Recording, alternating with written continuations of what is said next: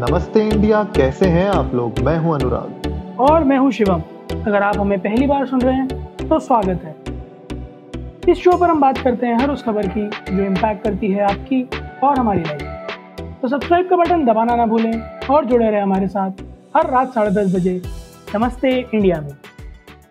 वही सबसे पहले शिवम कॉन्ग्रेचुलेशन चार महीने पूरे हो गए हैं। आज वन ट्वेंटियथ एपिसोड है हमारा।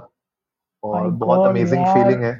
मेरे को तो यकीन ही नहीं होता जब ऐसा कोई माइलस्टोन हम अचीव करते हैं, चाहे वो हमारे 50 एपिसोड्स थे, चाहे वन के चाहे टू के फाइव के फिर जब हमने हंड्रेड एपिसोड हिट किए, आज चार महीने हो गए मतलब this has been tremendous you know satisfactory journey for us the last one twenty days और मुझे मुझे सही में यकीन नहीं होता कि यार मैंने पिछले 120 दिन में हर रोज़ एक घंटा निकाल पाया हूँ मैं।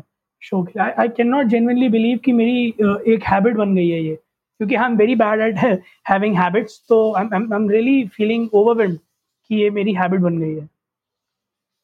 हाँ यार, और एक रूटीन सा बन गया है और अच्छा भी है।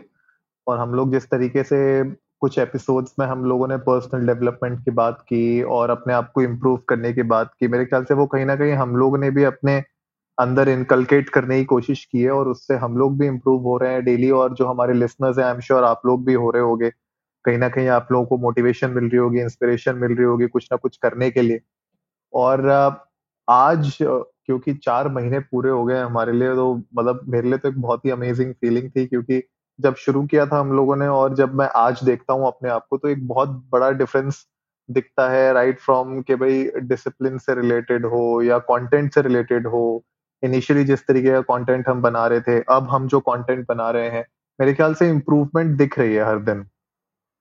राइट अनुराग और फिर जैसा हमने अपने पॉडकास्टिंग के एपिसोड में बात भी की थी ना कि इनिशियली शायद आपको राइटअप्स रखने पड़े अडेयर टू स्क्रिप्ट होना पड़े बहुत ज़्यादा प्रेप करना पड़े बट वो gradually with course of time आप जब हैबिचुअल हो जाओगे उस चीज़ के तो यू you नो know, आपके डे टू डे रूटीन में जब वो आने लग जाएगा तो आप बहुत फ्लुएंट हो जाओगे उस चीज़ में। दैट्स व्हाट आई फील कि हमारे साथ भी हुआ है in the past one twenty days मतलब अगर आज हमें कोई ये बोले रैंडमली कि जो है, जी, फला टॉपिक है, एक आर्टिकल पकड़ा है और बोले कि चले just get on the with the flow और एक पॉडकास्ट रिकॉर्ड करो तो मुझे नहीं लगता कि हम कहीं भी फंबल करेंगे। So this is what confidence I gain in past one twenty days when it comes to podcasting and special thanks to you for being such an amazing partner और मेरे पास देखो अभी आप बात करते करते एक जने का मैसेज आ भी गया कि साढ़े नौ हो गए शो आ रहा है ना डिले तो नहीं है। मैं नहीं जी नहीं डिले नहीं है। टाइम से आ रहा है। नहीं नहीं यार आई होप uh, ऐसी ही हमारी पार्टनरशिप चलते रहे और uh, अपना तो एम यही है कि भाई हज़ार एपिसोड हिट करने हैं हम लोगों ने। हाँ यार तो, मतलब मुझे तो... मुझे स्मृति ईरानी जी को बताना है कि सिर्फ़ आप ही नहीं है। मैं भी हूँ।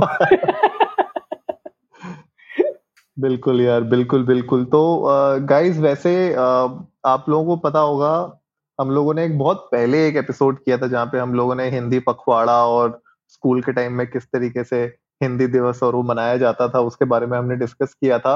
और फाइनली आज वो दिन आ गया है कि हिंदी दिवस है आज और हैरानी की बात तो ये है कि यार जैसे 22 लैंग्वेजेस इंडिया में स्केड्यूल्ड लैंग्वेजेस हैं, जिसमें से मेनली अगर मैं देखूँ, Hindi is the most widely used for communication है ना? तो मेरे ख्याल से हिंदी दिवस के बारे में यार हमारी ऑडियंस को बताओ और क्या इम्पोर्टेंस है इसकी?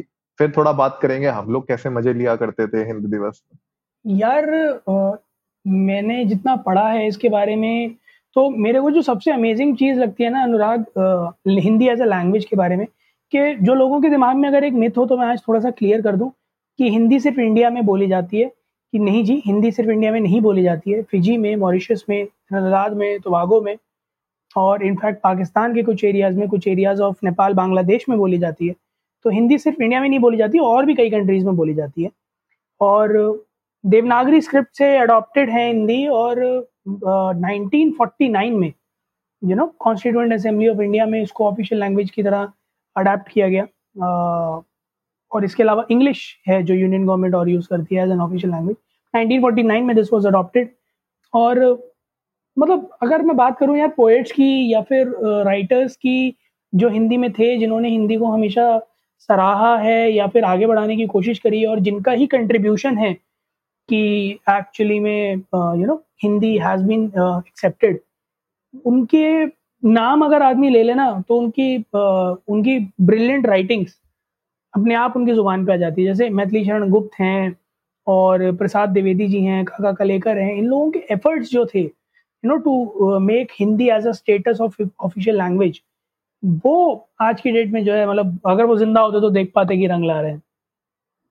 और भाई अगर मैं बात करूँ पोएम्स की और राइटिंग्स की तो भाई हिंदी में लिखी हुई राइटिंग्स हिंदी में लिखी हुई पोएम्स तो दिल को छू जाती हैं डायरेक्ट सही बात है यार बहुत बिल्कुल। मतलब इंग्लिश पोएट्स में यार मुझे कई बार ऐसा लगता है कि ओ वाइल्ड वेस्ट बिन दाओ ब्रेथ ऑफ़ ऑटम्स बीइंग तो मुझे कुछ चाहिए एक डिक्शनरी शायद भाव समझने के लिए। तो डिक्शनरी और थिसॉरस दोनों चाहिए होंगे मुझे उस पोएम के यू नो क्रक्स को समझने के लिए।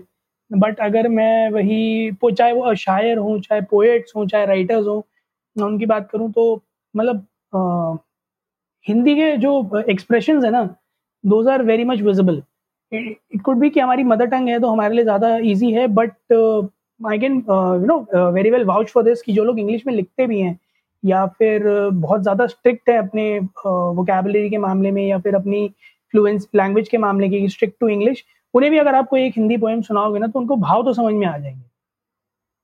मैं बिल्कुल डेफिनेटली आएँगे यार और ये तो भाई प्राउड होने वाली बात है कि हम लोग हिंदी भाषी हैं।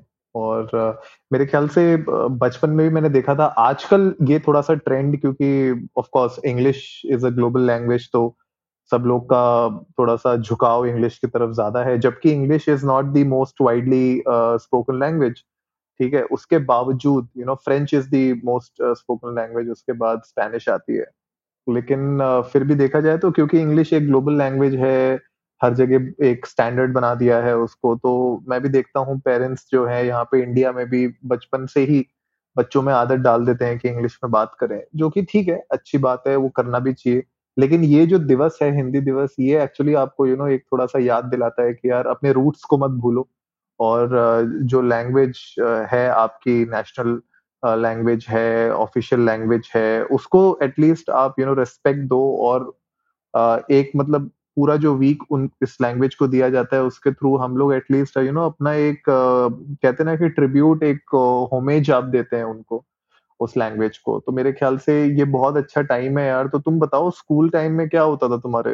यार मेरे यहाँ पखवाड़ा तो, के टाइम हाँ हिंदी पखवाड़ा के टाइम यार हमारे यहाँ तो क्या होता था कि वही डिबेट्स एसेज या फिर you know poetry writing extempore ये सब होते थे। और जब तक हम छोटे थे तब तक पार्टिसिपेंट थे। जब बड़े हो गए तो ऑर्गेनाइजर हो गए।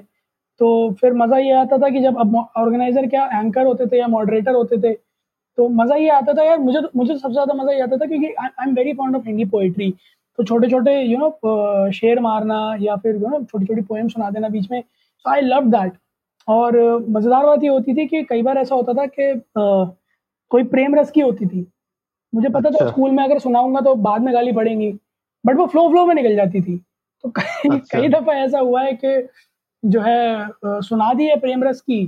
तो जनता ने तो वाह ही ठोक दी। बाद में टीचर्स ने बुला लिया अलग से। हाँ भाई क्या तरीका है ये? क्या है ये? स्कूल में प्रेम भाषा चलने में? करनी जी मैम वो तो जो है समय की डिमांड थी तो हमें थोड़ा सा करना पड़ा। कहते नहीं है समय की डिमांड डिमांड कुछ नहीं होता। अगली बार से बदतमीजी नहीं चलेगी।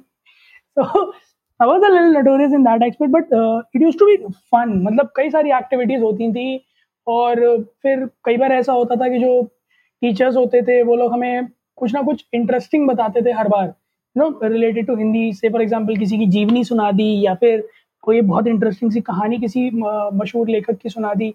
So it it use to be fun it use to be really you know thrilling for us हाँ यार इनफैक्ट स्कूल में भी हमारे वो होता था, जो हाउसेस होते थे, उनके बीच में कॉम्पिटिशन होते थे। वो बड़े इंटरेस्टिंग होते थे इस टाइम पे। तो कुछ ना कुछ कंपटीशन होते थे। थोड़ा म्यूज़िक फेस्टिवल टाइप भी होता था और ये डिबेट कॉम्पिटिशन भी होते थे।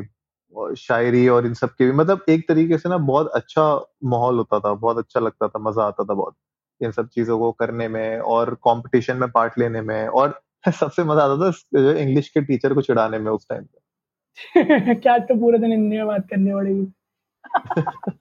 अरे इंग्लिश एक्चुअली क्या होता था ना जब जब तक हम छोटे थे तब तक ठीक है लेकिन जब थोड़े बड़े होने लग गए ना तो इंग्लिश टीचर भी समझ जाता था कि भैया ये इस बार मेरी बहुत क्लास लेंगे ये लोग। तो वो जो है ना इंग्लिश के क्लासेस उस हफ़्ते हटाई दी जाती थी कभी कभी तो कि पंगे ही मत लो जब। वरना कुछ ना तुझे खिंचाई होगी। पता चला क्लास में पहुँचे वो वो पढ़ा रहे हैं कुछ बोले सर आप इसको जरा हिंदी में तात्पर्य समझाएँगे हमें?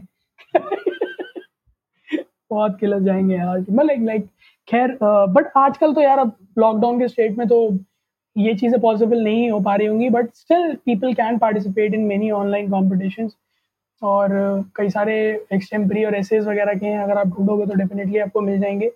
सो आई गेस जो लोग थोड़ा भी हिंदी से प्रेम रखते हैं और रखना चाहिए being a citizen of India तो कोशिश कीजिए ट्राई कीजिए, जो लोग बड़े भी हो गए हैं, वो एक बार रिलीव कर सकेंगे, क्योंकि मैंने ट्राई किया, मैंने आज एक स्टोरी राइटिंग में पार्ट लिया था सुबह स्टोरी भी सबमिट की रिज़ल्ट आएगा शायद कल तक तो अगर मैं कोई कुछ मिलता है तो मैं शेयर करूँगा आप लोगों के साथ भी। बट मुझे बहुत मज़ा आया। तो हिंदी राइटिंग था टाइप नहीं करना था बट लिख के अपनी एंट्री सबमिट करनी थी and I did it for me it was really fun Anurag topic बड़ा अम्यूजिंग था। टॉपिक अच्छा. था मेरी uh, मेरी सुबह वाली बस। सो स्कूल बस के बारे में था। सो मेरी सुबह वाली bus. So you had to draft a story around it तो बड़ा अम्यूजिंग सा था। मैंने भी बड़ी सही सी स्टोरी बनाई कि मैं थोड़ा आलसी किस्म का इंसान हूँ। मेरी माँ मुझे छः बजे जिद करके उठाती है। फिर मैं जैसे तैसे ब्रश करके रेडी होके नाश्ते की टेबल तक पहुँचता हूँ। और अक्सर ऐसा ही होता है जैसे ही मैं टेबल पे पहुँचता हूँ, वैसे ही मेरी बस की घंटी बज जाती है। तो मैं ब्रेड हाथ में उठाए और दूध का गिलास पकड़े, भागता हुआ बस की तरफ़ जाता हूँ। मेरी माँ मेरे पीछे पीछे दौड़ती है, फिर मुझे बैग देती है, मेरा ग्लास देती है। और मुझे प्यार से स्कूल भेजती है फिर मैं आता हूँ। So I drafted a story in that manner और और लोगों ने भी स्टोरीज लिखी होंगी। कल रिजल्ट्स आएँगे तो उन लोगों की स्टोरीज भी फ्लैश होंगी। आई एम वेटिंग कि अगर मेरी स्टोरी को कुछ मिलता है या फिर जिन लोगों ने लिखी है आगे तो मुझे उनसे कुछ इंस्पिरेशन मिले और मैं नेक्स्ट टाइम कुछ बेटर लिख पाऊँ। नहीं नहीं बहुत बढ़िया यार लिखना ही चाहिए और मेरे ख्याल से जब तक हम लोग इस तरीके की चीज़ों में इन्वॉल्व होना मेरे ख्याल से बहुत ज़रूरी है। हम लोग कभी कभी ऐसा लगता है कि जब एक बार बड़े हो जाते हैं ना, हम लोग को ऐसा लगता है कि यार क्यों करें इसमें, क्यों पार्ट लें, लोग क्या सोचेंगे, टाइम नहीं है। ये सब मुझे लगता है सब बकवास है। अपना जो आपको पसंद हो, जो आप कर सकते हो, जो आपको करने में अच्छा लगता है, मेरे ख्याल से उन चीज़ों को अगर आप परस्यू करते हो तो उसमें कोई भी खराबी वाली बात नहीं है। आप लोग भी हमें बताइएगा, हमारे ट्विटर हैंडल इंडिया इंडर्स को नमस्ते पर, कि आपकी यू नो कौन सी यादगार मेमोरीज हैं, हिंदी दिवस हिंदी पखवाड़े से रिलेटेड हमारे साथ शेयर कीजिए हमारे ट्विटर हैंडल पर और हमें बताइए कि आपको हिंदी बोलने में अगर डर फील होता है तो क्यों होता है या कोई ऐसा इंसिडेंस आपकी लाइफ में जब आपको ये लगा हो कि हाँ आ, मुझे प्राउड फील हुआ that you know my mother language mother tongue is Hindi. उम्मीद है आप लोगों को आज का एपिसोड पसंद आया होगा। तो जल्दी से सब्सक्राइब का बटन दबाइए और जुड़िए हमारे साथ हर रात साढ़े दस बजे सुनने के लिए ऐसी ही कुछ इन्फॉर्मेटिव खबरें। तब तक के लिए नमस्ते, नमस्ते इंडिया।